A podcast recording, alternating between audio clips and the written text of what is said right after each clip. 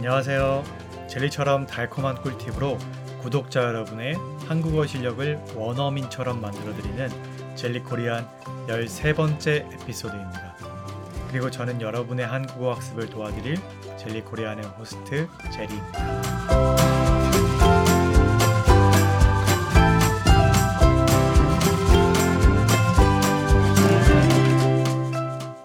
안녕하세요 여러분. 13번째 에피소드가 업로드되는 오늘은 8월 15일입니다. 한국의 8월 15일이 어떤 날인지 아시나요? 네. 8월 15일은 한국의 광복절입니다. 광복절. 한국은 옛날에 일본의 식민 지배를 받았었죠. 무려 35년 동안 일본의 식민 지배를 받다가 마침내 1945년 8월 15일에 일본으로부터 해방이 되었습니다. 그날을 기념하기 위해서 매년 8월 15일을 광복절로 지정한 것이죠. 이 광복절은 한국의 5대 국경일 중에 하나입니다. 다른 5대 국경일에는 3.1절, 제헌절, 개천절, 한글날이 있습니다. 한글날은 우리 한국어 학습자 여러분에게도 큰 의미가 있는 날이겠죠?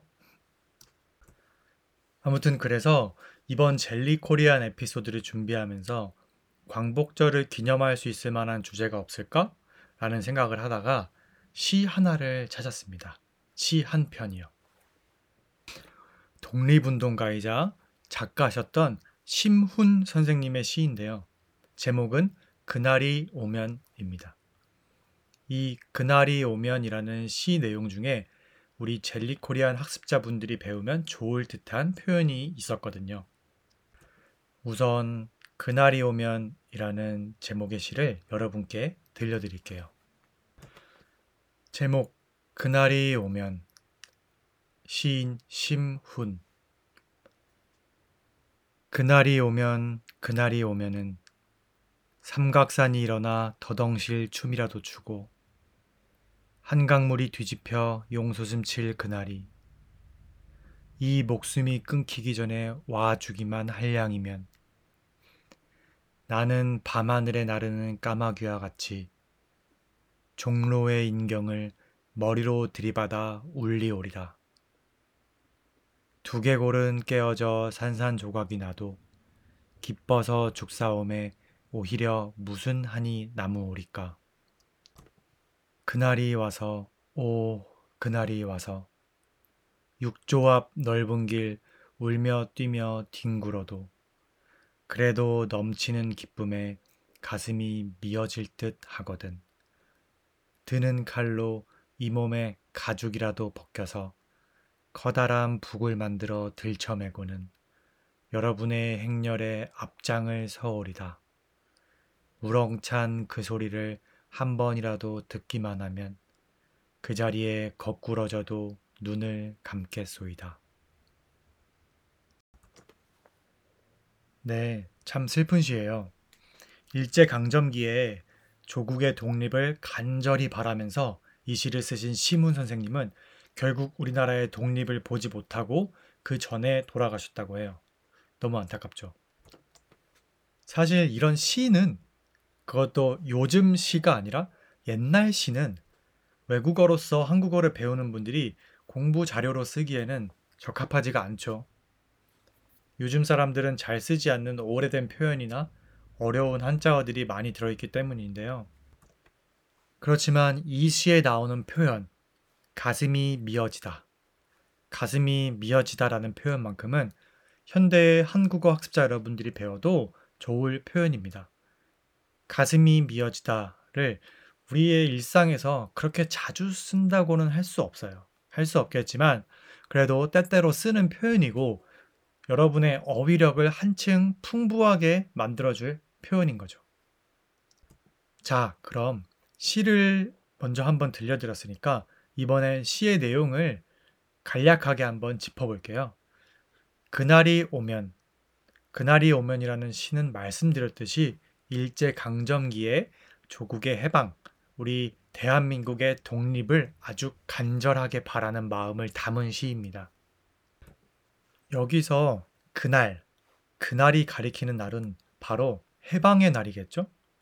해방의 날이 오면 너무 행복할 것이다. 내가 살아있는 동안에만 우리나라가 일본으로부터 해방이 된다면 나는 그날에 당장 죽어도 기쁠 것이다. 라는 내용을 시인은 말하고 있습니다. 오늘의 표현인 가슴이 미어지다가 쓰인 문장을 다시 읽어볼게요. 바로 11번째 문장인데요. 사실 시를 읽을 때는 이렇게 첫 번째 문장, 두 번째 문장 하듯이 몇 번째 문장이라고 하지 않고 따로 부르는 용어가 있기는 한데 오늘은 그냥 편의상 제가 11번째 문장이라고 지칭하겠습니다. 자, 그러면 11번째 문장. 그래도 넘치는 기쁨에 가슴이 미어질 듯 하거든. 그래도 넘치는 기쁨에 가슴이 미어질 듯 하거든. 넘치는 기쁨에 가슴이 미어지다 라는 말은 가슴이 터질 것처럼 기쁘다 라는 말과 거의 같은 뜻이라고 볼 수 있어요. 기쁨의 정도를 표현하는 말 중에서 가장 끝판왕이라고나 할까요? 가장 정도가 높은 거예요. 가장 센 것. 대체 얼마나 기쁘면 가슴이 폭탄처럼 터져버린다고 말을 하겠어요? 가슴 속에 기쁨이 가득가득 들어차서 막 부풀어 오르다가 한계치를 넘어버려서 펑 터진다는 말이잖아요. 저라면 음, 아마도 로또 복권에 당첨되는 경우에나 이 정도 표현을 쓸 것 같은데요. 만약 이 문장을 여러분이 쓰기 좋게 현대식 회화로 바꿔본다면 어떻게 될까요? 아마 이런 식으로 쓰면 될 거예요. 너무 기뻐서 가슴이 미어졌어. 너무 행복해서 가슴이 미어졌어. 대학에 합격했다는 소리를 들었을 때는 가슴이 미어질 만큼 기뻤어. 그녀를 다시 만나서 얼마나 기뻤냐면 정말 가슴이 미어지는 줄 알았어.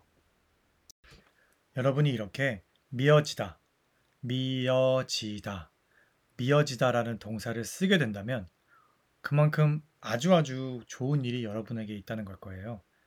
왜냐하면 그냥 보통의 좋은 일이라면 너무 기쁘다, 너무 행복해 라는 표현으로도 충분하잖아요. 그런데 가슴이 미어질 만큼 기쁘다 라고 말을 해야 할 상황이라면 여러분이 언제 이 말을 실제로 쓰게 되실지는 모르겠지만 미리 축하드립니다. 그런데 오늘의 표현 가슴이 미어지다를 쓸 때 주의해야 할 점이 있습니다. 아주 중요한 포인트인데요.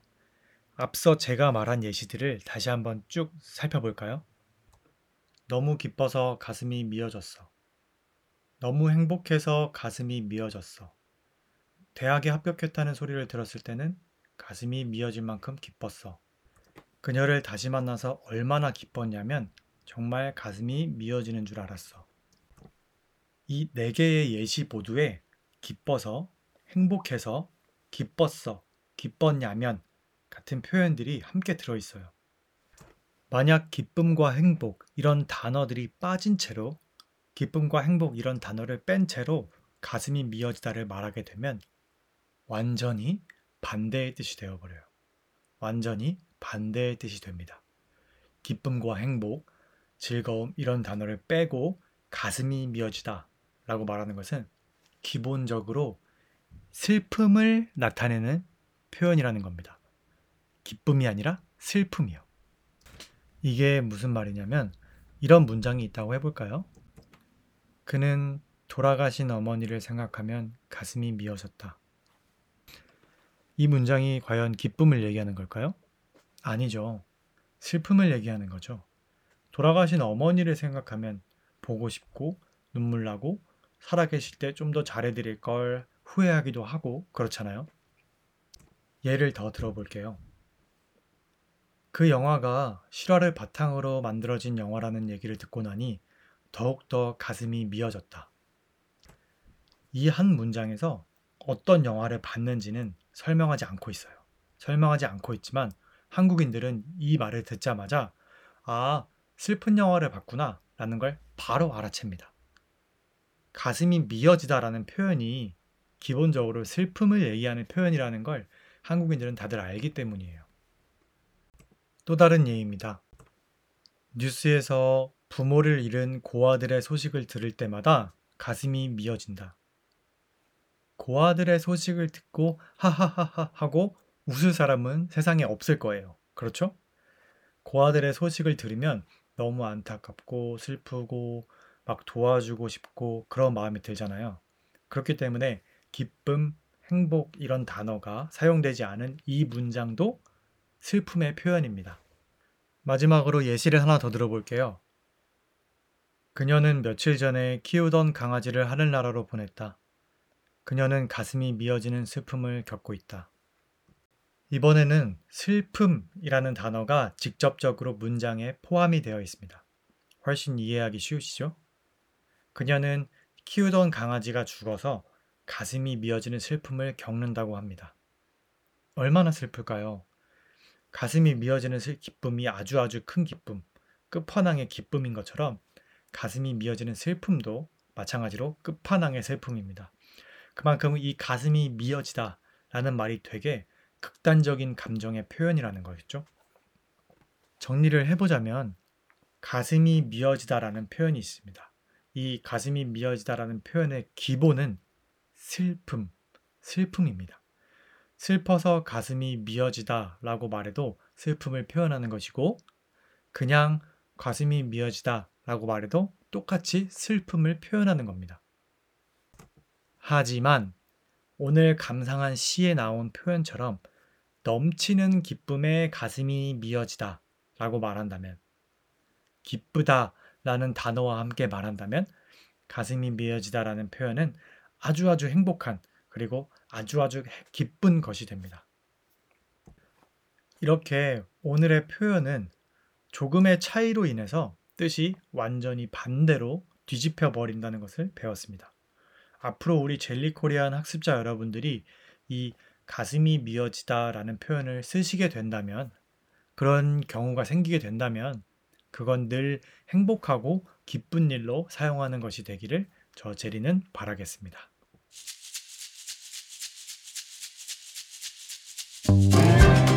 오늘의 에피소드는 어떠셨나요?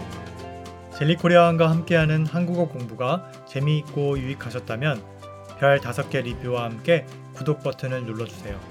여러분의 애정이 모이면 젤리코리아는 더욱더 재미있고 유익한 에피소드로 돌아올게요. 그럼 안녕!